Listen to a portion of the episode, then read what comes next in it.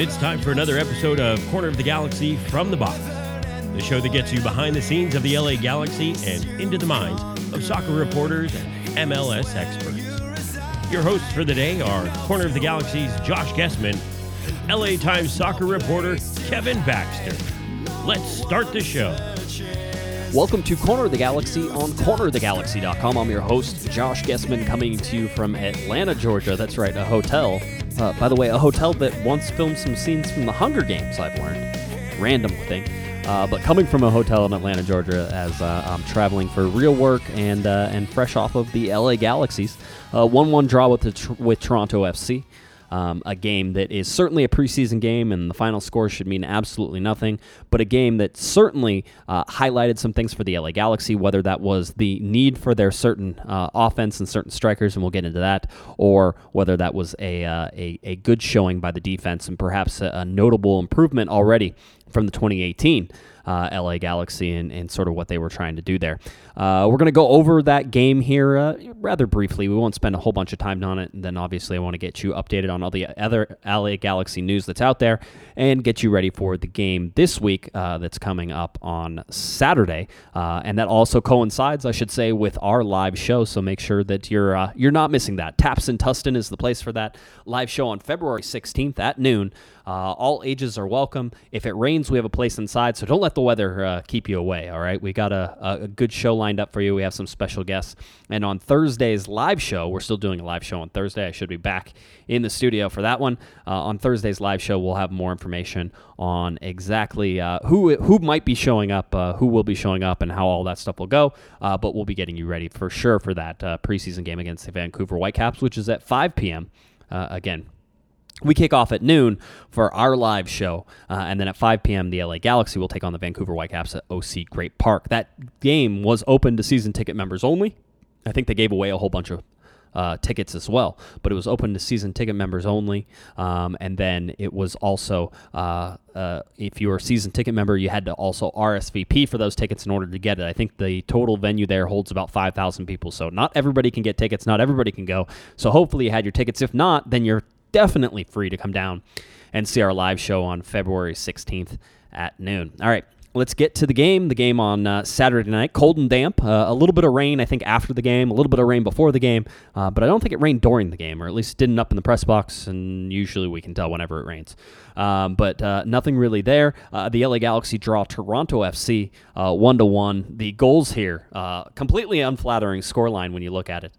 you had two own goals. You had the own goal from Tariq Mohammed in the 55th minute, which Rolf Feltscher claims credit for, and you had the Dave Romney own goal in the 87th minute, uh, which Toronto got Toronto even and on the board there.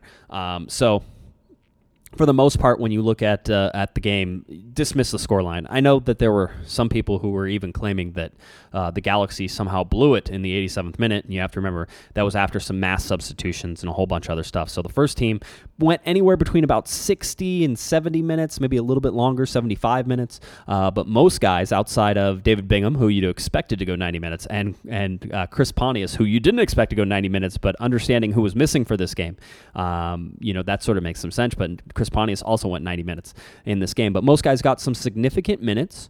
Uh, were able to do, you know, really show what their fitness was. And I'll have to say the LA Galaxy's fitness looks great at this point. Javier Valdecantos can take uh, take credit for that. But the first big thing was really who was missing from this lineup, and the the normal people who we expected. Uh, Sebastian Lletget, who had to uh, who had to come out of a, uh, a, a preseason intra squad scrimmage at one point, or actually, in I think that was in the uh, in the game against Vissel Kobe. So actually, an unofficial scrimmage. You know, I think they went uh, 30 minutes, 30 minutes, 30 minutes, 30 minutes, so four 30s.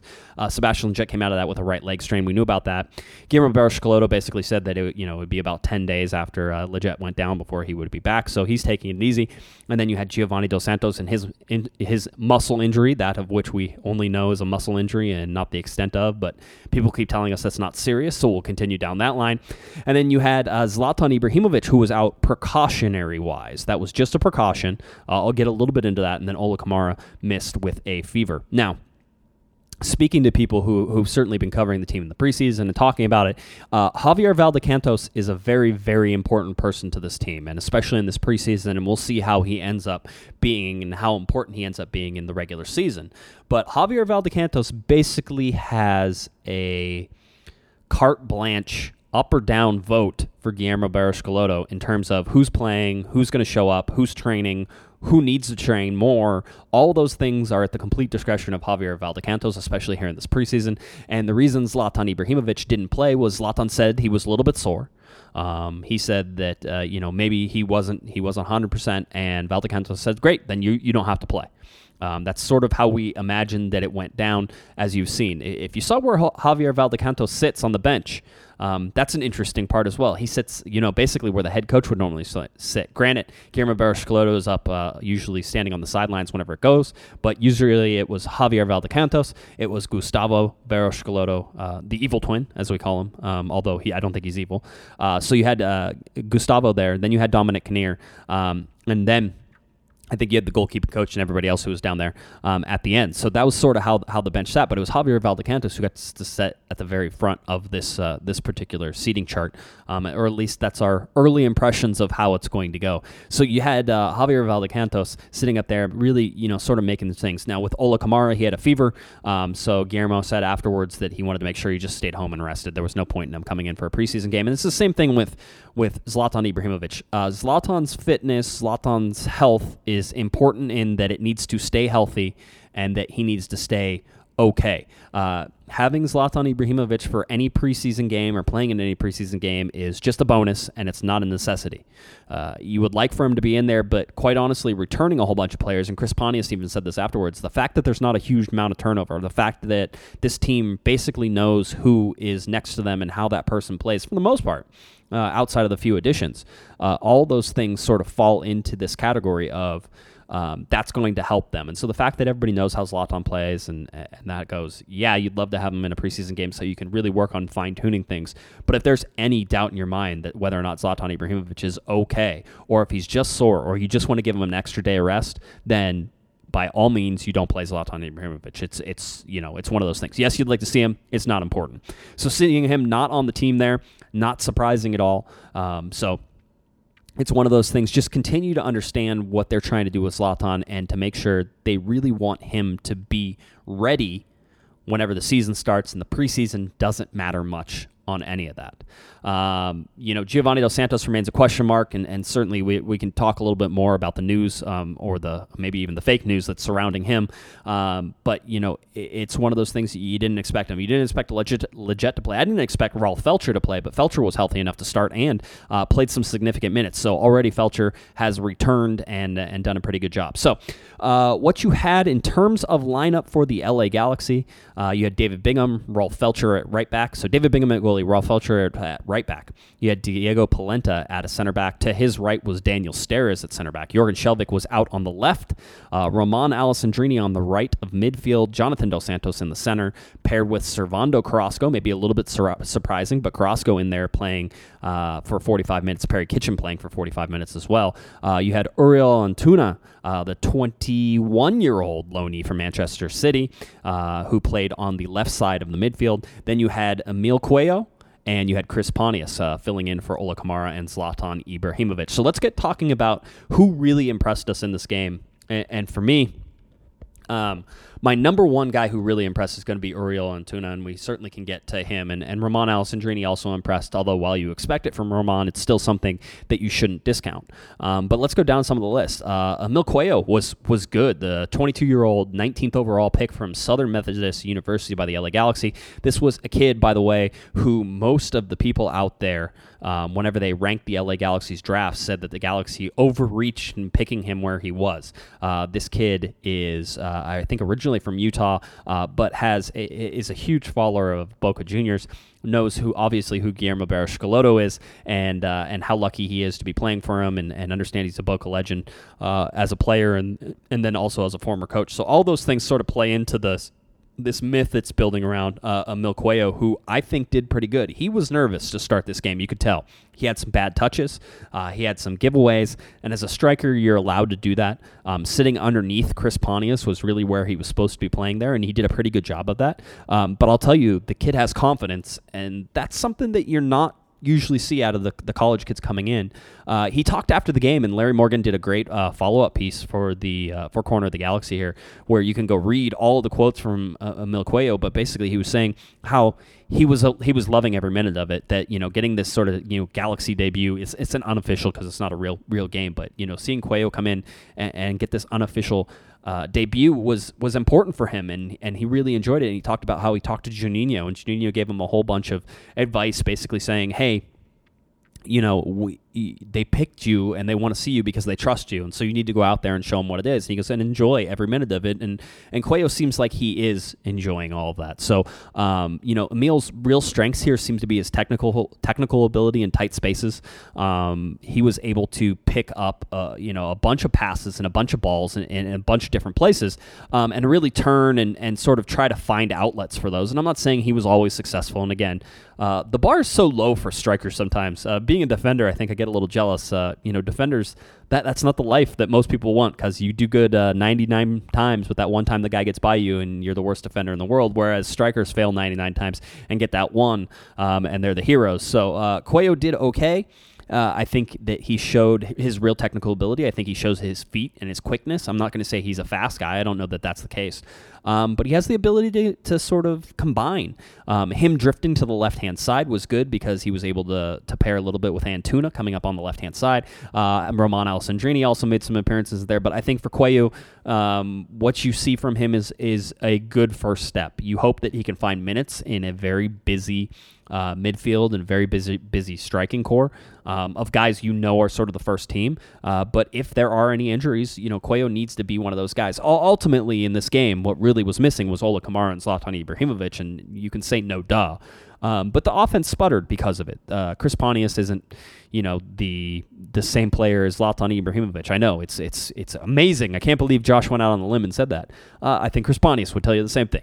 Uh, it's really about you know the ability to create these chances, and, and, right now, and as as we saw slash heard slash saw reported from you know the LA Galaxy in that closed door scrimmage they had with uh, Vissel Kobe, is that those two were on the same page, and so what you had was Cuello and Pontius who weren't on the same page, um, and then you didn't have the same skill set of Kamara and Ibrahimovic. So I mean none of that should be oh you know earth shattering news. It's just that if you look at the depth at striker right now what you're left with is chris pontius and emil cuello um, with some other guys. You might be able to put efrain alvarez in there who got some time in that second half. That's fine. But the galaxy are short on backup strikers. So if you have ola kamara out if you have zlatan ibrahimovic out if they're both out at the same time there is going to be a drop off in terms of what that that means i think chris pontius is great um, I really like him as a player. I think that he brings a veteran presence and an understanding of what needs to get done in the league, and, and quite honestly, a hard headedness that just, you know, he doesn't take no for an answer. He's going to go and, and try to score, and that's just what he's going to do. Um, you know, I think Cuello showed some good technical skills, um, but nothing that showed me that he can create his own shot or do anything, which, by the way, um, for his first quote unquote professional game, I don't know that you can expect it. I, I don't want to put a harsh bar on him, but I also don't. I also want to soothe, sort of quench the the heat that is on him right now, where people really thought he was he was a good player. I thought he struggled at times just to maintain control. Um, and while he has that technical ability, you don't always want to rely on that. But I think he has good instincts. And so all these things are pointing towards him being a valuable asset for the LA Galaxy and, and a good thing that they went and picked um, him in that uh, first round, even though everybody sort of panned that pick as saying, no, that doesn't work. Uh, Cuello seems like a guy who can play at the speed that Major League Soccer is going to demand. Um, whether or not he can play in the physical, physicality that the, the league is going to demand is, is something completely different. So that's, that's a different thing you're going to have to watch and sort of see how he plays. But as a backup, as a kid coming out of college, as somebody who can probably help this team out, it seems like he, he might be able to do it. Now, that might mean that the LA Galaxy signed him to a Galaxy 2 contract instead of a LA Galaxy contract. Or it means they sign him as an LA Galaxy contract and they loan him down to LA Galaxy 2 to get him game time and get him game minutes. Uh, he's not an overall starter, but but Cuello was good. Um, and I think you know the the level of that good, how how good he could be, is up there. I think with his technical skills, he could be a very dangerous attacking player. Having seen him play for uh, however many minutes he finally ended up having, it wasn't like he he played 90 minutes, but um, he he played well.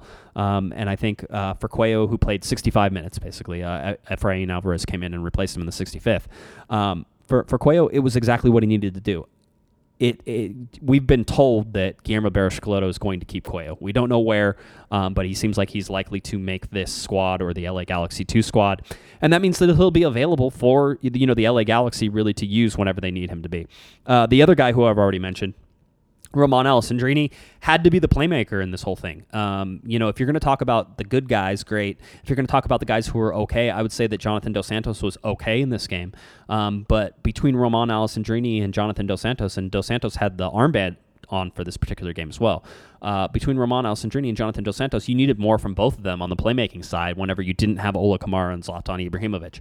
Um, I thought Romain Alessandrini tried to take a hold of that playmaker role maybe a little bit more than Jonathan Dos Santos. And maybe you don't want Jonathan trying to make that. But with Lletget and Dos Santos there, they do a pretty good job of playing off of each other and, and sort of figuring out who's going to stay up and who's going to go back. And, and I think that, you know, Carrasco and, and Jonathan Dos Santos did fine with Carrasco staying back a little bit more. Um, I didn't have any problems with Carrasco. I know there were some people who were saying that you know it was sort of a, a worthless game for him. I, I thought that he played fine. Uh, there were some giveaways. There was some sloppiness in this game, as you'd expect in a preseason game. But for Romain Alessandrini, his job was really the playmaker on this, and, and I think he needed to do a better job in terms of that. He got you know most of the quote unquote shots, um, but you know nothing that was super dangerous in terms of uh, you know really challenging the goalkeeper or anything that. And and for Romain, he came in on that right side. He was cutting inside because there was a big hole in the center of the park where there should have been you know an attacking sort of playmaker or a guy. Whereas Zlatan Ibrahimovic likes to sit underneath there wasn't that there wasn't Zlatan sitting there underneath. So Romain did what he needed to do in terms of filling that hole, which left a hole on the right hand side with with Rolf Feltscher, who I thought had a good game, did a good job of moving up the right hand side and taking up that space. Um, but I also like Romain coming all the way over and being able to combine with uh, Uriel Antuna. And Antuna for me. I have two guys who who really impressed for me. Um, I love seeing Antuna. Uh, quick, fast, uh, technical ability, uh, good passing, uh, smart runs, cutting inside, being able to run down the line the outside. He he has the speed to be able to open up space. I thought he played really well. Um, and then Diego Polenta, who we can talk about here in a little bit. But uh, I thought that Romain coming all the way across and then combining with Antuna is where the Galaxy got some of their most dangerous chances and overloading that right hand side of Toronto. Um, Antuna was able to stretch that side as well. And, you know, who really helped there and who also had a good game is Jorgen Skjelvik. Skjelvik on the left back side, playing at left back, a position we told you he has played before. Apparently has played three or four uh, different seasons in, in Norway at left back. Um, this is a guy who who was is obviously under the gun in terms of how much money he's making, and now he's the I, will tell you right now he's the starting left back for the LA Galaxy.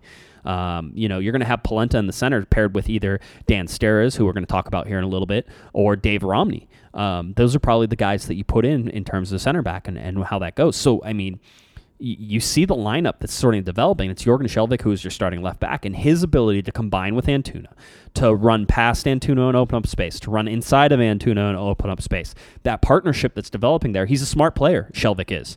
Antuna's a smart kid. Between those two, you really have to think that the Galaxy have something on that left hand side. And by the way, that seems like a starting spot there. We, will eventually get into the where does Giovanni Dos Santos play. But when you look at this, I mean, Uriel Antuna is I think the real deal and will be able to handle Major League Soccer. He might be a little slight of build, but he's he's fast, he's quick. He picks out passes. He knows where to run. He knows how to get in behind people. He knows how to open up space. Um, his runs were were for the most part just as technical as you know whenever he had the ball, whether he did have the ball or didn't have the ball. So for me, Antuna was a real uh, boost for this LA Galaxy team in terms of what he's able to bring on that left hand side. He's able to bring a lot of the same characteristics as Romain Alessandrini without the ability really to cut inside as much as Alessandrini, but to be able to stretch on the left hand side, which is something Ema Boateng did on that left hand side. But if if we're being serious, Antuna is a much more technical player than Emmanuel Boateng. So you know Boateng right now is is really sort of that that mid-level sub that's going to come on in relief of probably Antuna right now, unless they move Giovanni Dos Santos over at left wing, which is a, question mark. But anyway, Antuna and Skjelvik, I think, paired together really well. You then drop back to Skjelvik and Polenta on the back line, and, and Diego Polenta obviously getting signed on Thursday officially, um, and then being put into this game and playing. Uh, I thought Polenta had a wonderful game for his first one. Now, it's not perfect. He played 75 minutes, by the way, Diego Polenta. This is a guy who was not playing for six months because he was self imposed hiatus. This was a guy who was playing in a 7v7 league back home in Uruguay uh, before he came. So, you know, he was actually in pretty good shape. He had his own personal trainer uh, that kept him in shape when this all happened. So you have a guy in Diego Polenta who is ready to go and he brings an intensity, but he also brings this calm confidence. Um, I said it in uh, my recap for the LA Times, you know, the three things you learned. You look at Diego Polenta and the just having him there seems to have calmed down this defense. The LA Galaxy in the first half, and, and by all the players' accounts, uh, played in a much lower block. Okay, so when we talk about blocks and, and how they move, uh, we're talking about how the grouped together plays, right? So if you have a more advanced block, that's a that's going forward more. That's a team that moves forward. And whenever you have uh, a lower block, you have a team that is sitting back a little bit. And that's what the Galaxy did for you know most of the first half is they really sat back they gathered possession, they controlled the game, um, and then they tried to create chances out of that. The thing they were missing was that offense. Um, but the defensive side, they rarely got stretched in that first half. There was a couple times, a couple scrambles, and you're going to have that. But I thought the regrouping was good. I thought the partnership between Diego Polenta and Daniel Steres was really good. I thought the partnership between Rolf Feltscher and Daniel Steres was really good. I thought Jorgen and Diego played together very good. I thought that Jorgen and Uriel, you, you can see how this branches out. Playing defense from the backside um, you know, playing defense from the very last man all the way to the front man really does affect how this LA Galaxy team plays. I mean, Toronto were horrible last year, but they have talent. Um, you know, looking at at sort of where they're at, you, you look at this as a preseason game and say, okay, they have some good talent. They also lost five to one to the Las Vegas Lights and Eric Wynalda's team, um, you know, last week. So I mean, Toronto can be beaten and, and all those things can happen. But for a preseason game, what you're looking for the Galaxy is how organized they were.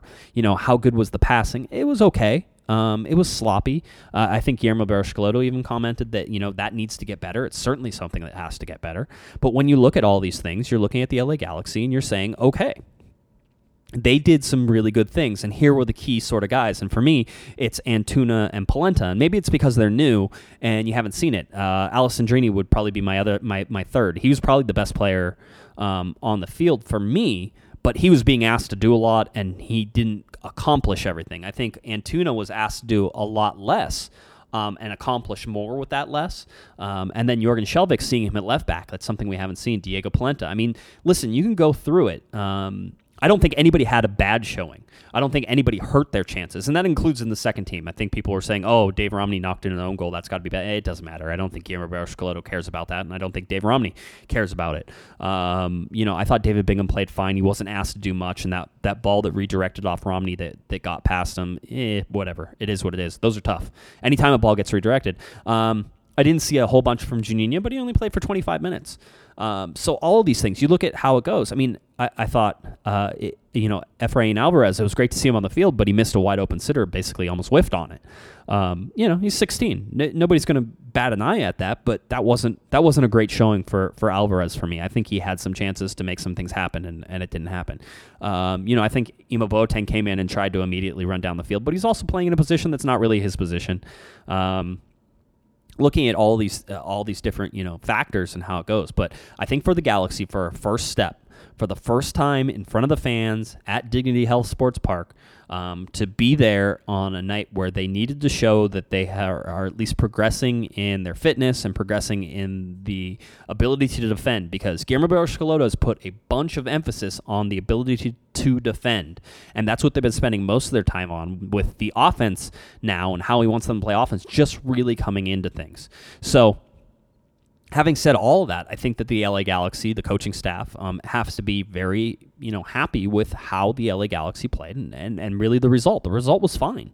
Uh, quite honestly, if Zlatan and, and Ola Kamara there, you probably get two or three goals out of that because they, there were some shots and some chances created from those wings. Rolf Feltscher creating chances, Jorgen Skjelvik creating chances, Romain Alessandrini, uh, you know, Uriel Antuna, all those guys. Now you look at that, and there are four guys right there who will all be able to feed the ball into Zlatan Ibrahimovic, and if not him, then you can use him as a decoy and hit Ola Kamara. I mean, if you're an LA Galaxy fan looking at that, there are four competent players who can all cross the ball. And, and Feltscher coming off of his injury, I didn't expect him to play as long as he did, and he looked very good. Um, and remember, this is a guy who missed most of that last 2018 season because he fell over a ball in training and tore his pectoral muscle. Um, this is a guy who sort of came on at the end and was like, oh, okay, that, that works well. But it's also at a position where the LA Galaxy, and we know this, have no depth. Um, and so I think you're seeing the depth issues that the LA Galaxy still have. They have it at striker, and they have it at defense. Um, that is probably going to be what it is, especially with the rumors surrounding Giovanni Dos Santos and looking likely that he's going to renegotiate his contract down to be a TAM contract at $1.5 million. That's $1.5 million that the LA Galaxy will not have to go out and reinforce that defensive back line. They currently have six defenders on the roster. They probably are going to get two or three more of those defenders, but those guys are going to be, you know, glorified LA Galaxy 2 guys. Um, you had guys come in for um, you know in, in that second half. You had you had uh, uh, Julian Araujo who came in in the 65th minute. Uh, you had Dave Romney who came in. You had uh, Tomas Hilliard Arce who came in. You had Diedie, Diedie Traore come in. Um, these, you know, outside of Dave Romney, who who is a borderline starter for this team, and you know, I think is still going to battle out uh, with with Dan Steres and, and somebody and I uh, I was talking with John Rojas up in the uh, up in the press box and, and John and I were sort of talking back and forth. It's like why do you start Dan Steres over Dave Romney? And it's like listen, this is going to be a test. This seems like it's a test. Um, this seems like this is Dave. This is Dan Steres being put in the spotlight and saying, okay, work with Diego Polenta and make this work. Um, and if you don't, then you know that it's going to be Dave Romney who's right behind him. So listen, Polenta's getting the starting job. The left back role is going to Rolf Feltscher, uh, Rolf Feltscher to uh, Jorgen Skjelvik. Um, you know, Rolf Feltscher is going to play on the right hand. There's one spot left, and it's Daniel Steres or it's Dave Romney, and that's what Guillermo Barros still has to figure out. Um, as far as I'm concerned, anybody else who comes in, uh, Tomas Hilliard Arce, you know, the unsigned Diedie Traore, um, which is an LA Galaxy 2 guy, you know, Julian Araujo unsigned, you know, how they're going to fill out the rest of this roster on the defensive side looks to be in the hands of those guys. So that is a problem in terms of the Galaxy's defensive depth. Uh, I would have said that if they had 1.5 million dollars, that you could probably get a starter, um, and that you could probably get you know another backup for what you really needed to do, and really sort of cement that that defensive line. But that's this is how it's going to be. This is how how it's likely. If the Galaxy keep Giovanni Dos Santos, if they keep somebody in that TAM spot, they're going to have 1.5 million dollars basically eaten up um, for that reason, um, and you're not going to be able to to get around that reason. This is going to be it. So, that being said. Uh, everything that you saw in front of almost almost 11,500 people at uh, at Dignity Health Sports Park uh, for a preseason match, which was kind of cool to see. Um, all that stuff being said, you have to give the LA Galaxy, you know, an, a, a B B plus on what they did, and that's fine. Without Ola and without Zlatan, there's going to be an offensive drop off, and, and you saw that. Uh, again, I think in the moments of sort of disorganization from the defense, they did well to reorganize themselves. I like Polenta. I, I think he's going to be great. The guy is he's intense. Um, he's compact.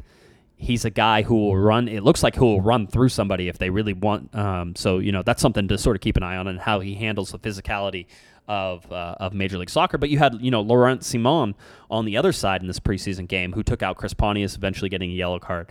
Um, and you look at that and you say, okay, you know, is is Diego Polenta that guy? Is he the same sort of guy in, in that terms? And it's like, yeah, he probably is. Um, maybe not as good as Laurent Ciman uh, for Toronto there, but it, it, you know, everything is sort of going that way.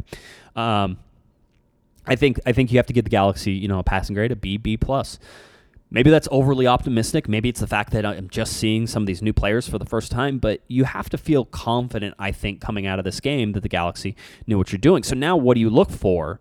Next you have to look for the for the progression so as they come up against you know the vancouver whitecaps on saturday and on february 13th um, whenever the la galaxy will be playing a closed door scrimmage against atlanta united at stubhub center um, you know you have to see these incremental little things that get better and get better. Um, at the game, let's see if I can name some of the people who are at this particular game because for a preseason game, it was kind of ridiculous of how many celebrities slash well-known people slash soccer people who were in the stands. Uh, you had the entire Atlanta United coaching staff, technical staff was all there, including their new coach uh, Frank DeBoer. Um, I'm sure I said that wrong, and somebody will correct me. But uh, Frank was there. You had Bob Bradley from LAFC and his technical staff were uh, sitting in the stands looking. You had, and I don't remember ever seeing this. You had Uncle Phil Anschutz there um, with Dan Beckerman, president of AEG. So owner Uncle Phil um, and Dan Beckerman, president of AEG, were seen walking to their suite um, early uh, before the game started. They walked up the field and, and came up. I don't remember the last time I've seen Phil Anschutz uh, at StubHub Center, and it, has been a while. And so uh, I asked what he was doing there, and, and somebody was saying probably checking on his investment, which is probably a correct answer. Um, but it was just interesting to see him. Uh, I know Alex Morgan was there. Uh, Zlatan Ibrahimovic at one time was sitting in the stands or sitting on the field seats, and I think got kicked out of his own seats. That was a rumor I heard. I have no confirmation. I just think it's funny. I don't think there's anything wrong with it. Um, you know, you're Zlatan Ibrahimovic, and you're like, I'm sorry, sir. Do you have a ticket? Uh, yeah, you're gonna have to. You can't sit there. Um, so Zlatan, uh, Zlatan sitting in the stands. So anyway, you, you go through all this. This was an interesting first game that there were so many people there. Now you transition against Atlanta United. That's to be closed doors. How much of that we'll be able to see? Probably not that much. Um, with Atlanta United trading at Cal State Fullerton then coming down to uh, to Dignity Health Sports Park complex there, that certainly seems like that's a doable thing, and, and that'll happen. We'll see some tweets from it, I'm sure. Might see some starting lineups, but again, to start to feel what the first team is um, as we head towards Saturday. And Saturday, you get the Vancouver Whitecaps at a great venue at the Orange County uh, Great Park, or the or the Orange County Pretty Good Park, as Kevin would say. Um, the Panda still traveling, by the way. Uh, last I checked on him was in Spain, uh, eventually making his way towards France. Um, so all of those things, uh, whenever you come to the game against Vancouver, uh, you're going to see, you know, sort of the progression. You want to see the passing getting better. Hopefully, you'll see Zlatan Ibrahimovic and Ola Kamara playing. Um, you know, that way you can continue to sort of build that first team togetherness, what it looks like, what the connections are going to be. So that continues, and then eventually you get to, you know, the last preseason game as as it sort of comes down. So. Um, you know, all these games are important and they're important until they're not important. But, you know, by Saturday, February 23rd and 8 p.m. Pacific time kickoff um, versus the Colorado Rapids, all of these things are leading up to that really that final preseason game where you're like, okay, this is what we're seeing. And, and if you think about it this way, the official games that are going on, the LA Galaxy only have two official preseason games left. Only two other times to sort of get everything together before they're going to have to make a roster deadline on March 1st. Uh, and, you know, really before they go on March 2nd and have to play against uh, the Chicago Fire. So, all these things are quickly wrapping up. The roster is going to have to be finalized. All these things are coming up to sort of be the the next step in these things, and, and that's what you want to see. So again, overall from the LA Galaxy, you saw what you wanted to see. Um, maybe I'm a little bit too rosy on some things. I can certainly understand that. But uh, for me, it was evident that Ola and Zlatan were missing. To me, I thought uh, Uriel Antuna and Diego Polenta, for the new guys coming on and, and, really seeing what they could do, did did outstanding. And for me, Romain Alessandrini showed why he should probably be the captain of this team um, and why it's probably Zlatan Ibrahimovic, as Guillermo Barros said, um, but that there will be a bunch of guys who really should feel like they're captains. So, uh, having said all of that, uh, that's really the, the recap of the game. All right, now as we move forward and uh, check a little bit on the LA Galaxy news that we have for you today. Um, not a ton of stuff, but want to quickly go over some of this. Uh, the uh, the biggest news is surrounding Giovanni Dos Santos and, and doing some digging and, and talking to some people who are closer with uh, Liga MX. Um, the the rumor out there right now is that uh, that Chivas Guadalajara, um, Chivas de la Guadalajara, is apparently saying um, that they want Giovanni Dos Santos this summer um, and that they're going to pay him for $6 million. And the LA Galaxy would basically be on the hook for the $1.5 million that Gio would agree to go down to, um, although that doesn't even make sense because basically they would only be on the hook for $750,000 of that because it's half of the 1.5 and somebody said no it has to be 1.5 and then that would be a $3 million contract and it wouldn't work and you can't do that. None of that stuff makes sense. Um, so already it, it, smells a little fishy. Uh, digging into it even further the uh, Chivas de Guadalajara's uh, technical director uh, came out and basically said and retweeted, uh, as I've been told, it, said it was 100% a lie. Um, so listen, if you're if you were all excited because Giovanni Dos Santos was wanted by Chivas, it, it doesn't seem that that is the case. Um, and it looks like the LA Galaxy are still in active talks of, of trying to get Giovanni Dos Santos in his contract down to $1.5 million. I mean, Dennis te Kloese has come out and said really that, that Giovanni Dos Santos is doing this because he he's made a commitment to the team, uh, that he wants to prove that he deserves, um, you know, what he's making. And, and, all of that is, you know, a, a good PR spin Uh, but it doesn't make any sense financially in terms of how how we would look at that. And Giovanni Dos Santos walking away for four point five million dollars. Eric and I did a, a, bunch of coverage on that on Thursday to sort of talk why that might make sense. And the bottom line is it doesn't. It would have to sort of be a Giovanni Dos Santos coming in and saying, "Oh yeah, fine, I'll, I'll take a pay cut. I want to take a four point five million dollar pay cut. Um, nothing else." really makes sense on that. It, it, keeps everybody as designated players, and that seems like the way it's going to go right now. Um, if people think it's crazy and it doesn't make sense, I'll tell you that having covered it and, and, looking at it, it is crazy and it doesn't make sense. And none of that, none of that really falls within the realm of, of understanding it, except if you think that Giovanni Dos Santos is so desperate to find a place that six million dollars, a complete buyout, um, wouldn't put him in a better place with somebody like Chivas. He could literally go to Chivas as soon as his contract is bought out. If they buy him out and then uh, agree to a mutual termination of the contract, he could go away with six million dollars plus whatever Chivas would go. So, I mean, any of these things, trying to make sense of them, is a little bit hard because at least to us and, and nobody uh, from you know the front office or, or, anybody has really been able to explain it to me in a way that would make sense for Giovanni Dos Santos and make sense for the club. It makes sense for the club because okay, if you're the club, you're saving yourselves one point four point five million dollars this year. But if you're Giovanni Dos Santos, you're literally saying that you have nowhere else to play. There are zero places else to play in the entire world. Nobody would want you, not even for two hundred and fifty thousand dollars, because you'd have six million dollars in your pocket, and you could sign a one-year contract for that, and then you could make it a you know a heavily incentivized option that you could go to the next one, and, and you could do that.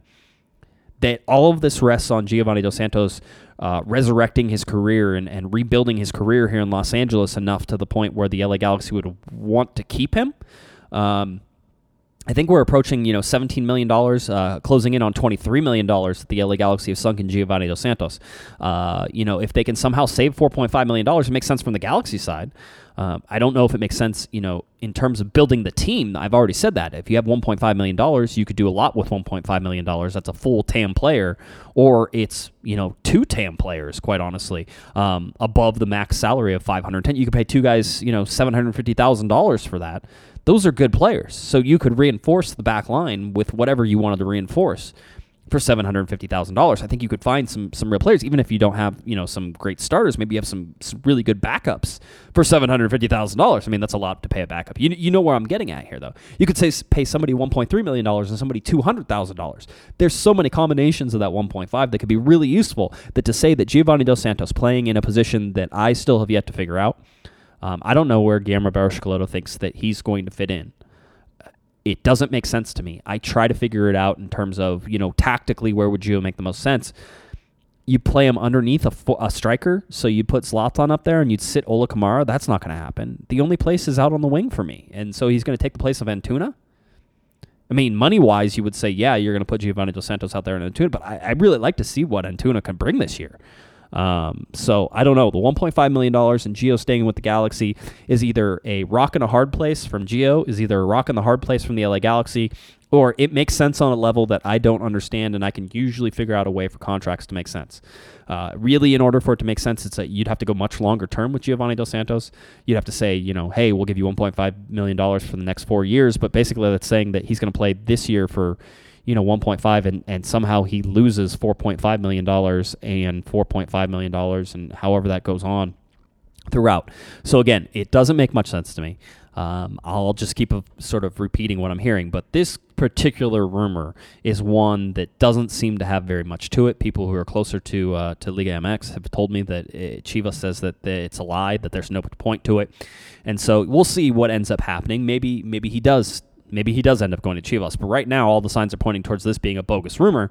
Um, and if it's a bogus rumor, that means the LA Galaxy really aren't involved in this. I mean, you know, they're really still trying to get Giovanni Dos Santos down into this uh, targeted allocation money player at $1.5 million. So we'll see if uh, that's exactly what happens. And the clock is ticking. Um, March 1st is your roster deadline. So LA Galaxy have to have an answer, have to have it into the league, has to be approved by the league by March 1st. Otherwise, the LA Galaxy will be roster non compliant.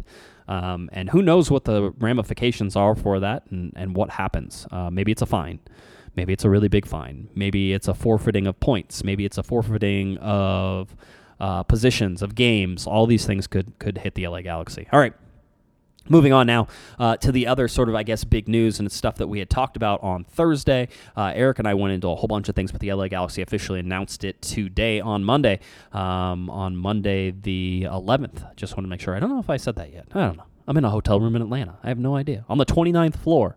So I, it's it's all rainy and windy out there. It's it's gross.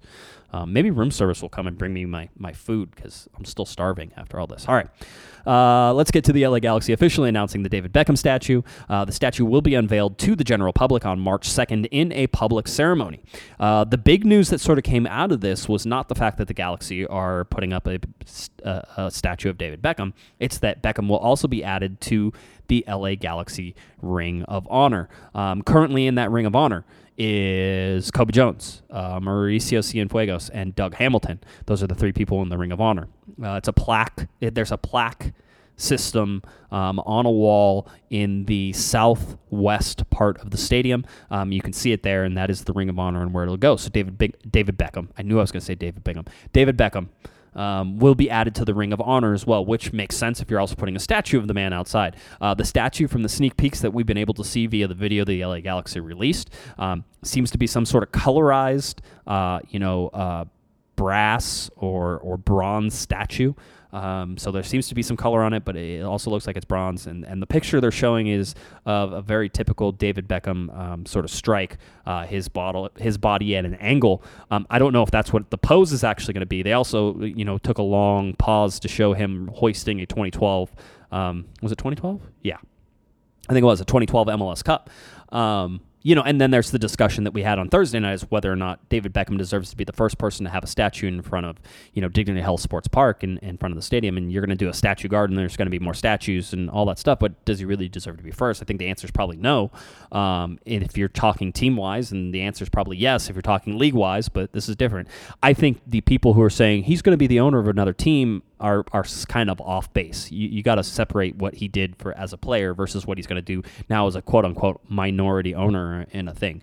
Um, that's not a reason for me to get upset. If you really want to get upset, it's that you know who he jumps in front of. I'll say this: that if you're saying that he doesn't deserve to be in front of uh, Landon Donovan. Probably doesn't. If you're saying he doesn't deserve to be in front of Robbie Keane, I'll tell you both of those guys sort of left the LA Galaxy after him. So in terms of the time, if this was like a, a Hall of Fame thing where you needed X number of times retired afterwards, and whether you would not get voted in, technically Beckham is ahead of both Landon Donovan and, and Robbie Keane. That could possibly make some sense. But then you would also have to see him jumping over Cobi Jones and Mauricio Cienfuegos, Carlos Ruiz, Doug Hamilton, Sigi Schmid. I mean, there's a lot of guys, and you can go on and on. It, the fact that I'm being told it is the first of many statues probably makes the uproar uh, die down. And as Eric, uh, the Portuguese hammer, so elegantly said, if you're going to have a statue in front of, you know, of, of Dignity Health Sports Park, and it's going to be a tourist attraction, having David Beckham up there is probably better than having anybody else. Um, if that's what you want to do. I, I, think that there'll be a lot of people who want to take pictures with the statue. I think that'll be cool. Um, and the fact is that whenever all the other statues get there, that it'll sort of be the the fact he's getting the first is is certainly something I think you could sort of question the uh, you know, the thinking behind it, but I could also make arguments for it. I'm not trying to sit on the fence here. It's just something that doesn't necessarily upset me. Um, it's not something that I think people should get upset about. Um, it's just interesting that they decided to pick David Beckham. Um, I'm, I haven't been told whether or not he'll be at this particular ceremony. I think it would be great if he would. Um, he did release a statement with the press release. I'll read it to you now. He said, uh, The LA Galaxy are a very special club to me. So to receive this honor and I'll pause there for a second. Honor is spelled with a U at the end, so you know it came from David Beckham, uh, the British way there. Uh, so to receive this honor is incredible and very humbling. Personally, I will always be eternally grateful for the amazing welcome the club, the fans, and the city of Los Angeles gave me and my family from the minute we first arrived. My time playing and the friends we made during the period are so important to me, and Los Angeles in so many ways will always feel like a home to us. The LA Galaxy is a club whose leaders and fans have done so much for soccer in the USA, so to be part of this club's history is a privilege and something that makes me and my family very proud. Chris Klein added, uh, he said, We greatly look forward to honoring one of the most influential players in LA Galaxy and Major League Soccer history. Uh, David helped transform this league and the sport in the United States. He has played an important role in making the LA Galaxy the league's most iconic brand and most successful club. This honor is well deserved. David will forever be part of the fabric of Major League Soccer and the LA Galaxy. On the international stage, uh, this is the, that's the end of the quote. I'll, I'll, continue here. On the international stage, there's no question that David Beckham made the LA Galaxy a quote unquote household name across the world. Um, if I tell people that uh, I cover the LA Galaxy and I do a podcast for the LA Galaxy, there's still people who ask me if David Beckham plays, um, which of course shows that they're out of touch with soccer. But it, bottom line is that you know if, if you're if you're looking at that in terms of world success, it's the fact that somebody knows that David Beckham played for the LA Galaxy, and that translates into you know a sort of world consciousness uh, about the LA Galaxy and the LA Galaxy on the world stage because of it. Um, so again, in that sort of shade, understanding what the scope of this particular statue is and, and how it goes, and the fact that David will be added to the Ring of Honor, I think all of that sort of looks at it and says, yeah, it's probably deserved that he's in the Ring of Honor. I'm sure there's other guys who also deserve to be in the Ring of Honor and will be put in there. Landon Donovan, um, you know, Sigi Schmid, we talked about. Uh, uh, Robbie Keane will certainly be there as well. So all those things don't negate the fact, but the fact that it's the first statue, you know, what sort of precedent is it setting, and when do the other statues get here, and, and all that other stuff. So it's interesting. We'll keep watching it, and I'm sure we'll probably be there at that public ceremony corner. Of the Galaxy will be according ahead of that game in order to sort of uh, take a look at that uh, the statue and the unveiling. They have a lot of work to do in the front of that stadium. Walking down with uh, Larry Morgan on Twitter after the game, we sort of overlooked that area as we were coming out, and it's all torn up. It doesn't mean that it can't be placed. A lot of that stuff is pavers, um, and then they'll put back, I think, some of the concrete areas. All that stuff is fairly easy to do and fairly quick, but there is still a lot of work that has to be done before that statue will be unveiled. Um, for the LA Galaxy on March 2nd, uh, ahead of the season opener against the Chicago Fire. Uh, the LA Galaxy's training schedule as we go Monday, February 11th, which is over. They were training around 10. Uh, you're back to single day trainings now. So single trainings per day. Uh, one on Monday, one on Tuesday, one on Wednesday, which is the closed door scrimmage against Atlanta United at Dignity Health Sports Park. Um, that one is open to the media. We'll see if we can get anybody to go to uh, cover that. Um, Thursday, February 14th, another single media or a single training session. Friday, a single training session, and then Saturday, February 16th, like we said, 5 p.m. kickoff against uh, the uh, against.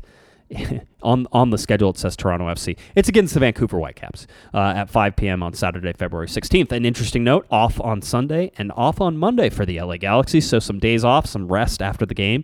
Um, if you saw, and I know a bunch of you did, if you saw after the game, you saw Guillermo Barros you saw Javier Valdecantos putting a training session through the guys. It wasn't a punishment, it wasn't anything. This was for the guys who didn't get to play their 65, 70 minutes. So the guys who only played 30 minutes, um, they came out and then they had to train for another 30 minutes. We actually had to wait for a bunch of those guys. We had to wait for Guillermo Barros to come down um, and be done with that. So it was it was an interesting little thing, and it is um, it is understood right now. And I'll tell you this, and, and I sort of wanted to cover it before, but um, looking at Guillermo Barros and who's in charge in this preseason. I will tell you, there's one man who's in charge of this preseason, and that's Javier Valdecantos. He gets to decide how much people train. He gets to decide how much people play, um, because all this is about fitness, and, and Valdecantos is putting all these puzzle pieces together. Uh, I was talking again with John Rojas, and, and John has uh, spoken, you know, pretty uh, uh pretty good with with Javier Valdecantos on this subject.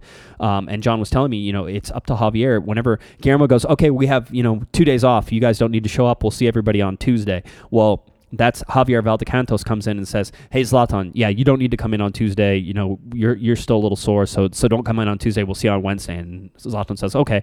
And then he goes over to somebody like Ema Boateng. He's like, "Ema, listen, you need to be here on Sunday. We need to work on Sunday. You're gonna have to spend an hour with me, and then after Sunday on Monday, you're to work out too. So you don't have two days off. We'll see you on Sunday." Um, so he gets to decide who plays, who doesn't play, who's ready to go, who's not ready to go, and it's Javier Valdecantos. The fitness which as it should be, by the way. This is a revelation in terms of how much Guillermo Barros trusts. Um, you know, Javier Valdecantos and the rest of his coaching staff. But this is an understanding that the LA Galaxy right now are being dictated by a man, um, Javier Valdecantos, who has one goal in mind, is that, and that is getting the players mentally and physically prepared for the start of this season. Um, the start of the 34 games that they're going to play, plus whatever other uh, you know tournaments they're in, U.S. Open Cup, all that stuff. That is that is his one and only goal is to do that. And so when you look at that, and when you understand where you know Javier Valdecantos is coming from. He's in charge of this preseason. If guys miss training, it doesn't mean anything. Ultimately, it comes down to whether Valdecantos thinks these guys are ready for training, whether or not he thinks they need more training, less training, whether they're sore, anything. It's Valdecantos who gets that call. Um, you're seeing it in, in just the way that you know players aren't playing with with no uh, Zlatan Ibrahimovic. You're seeing it with you know how many minutes people had, and it was Guillermo Barros going to Javier Valdecantos and Valdecantos going over and telling one of the assistant coaches to go down and grab a player. It was Valdecantos going to Guillermo Barros and saying this guy's ready to come in now. Let's we can go ahead and give him the minutes. It's all based off of fitness. It's all based off of training.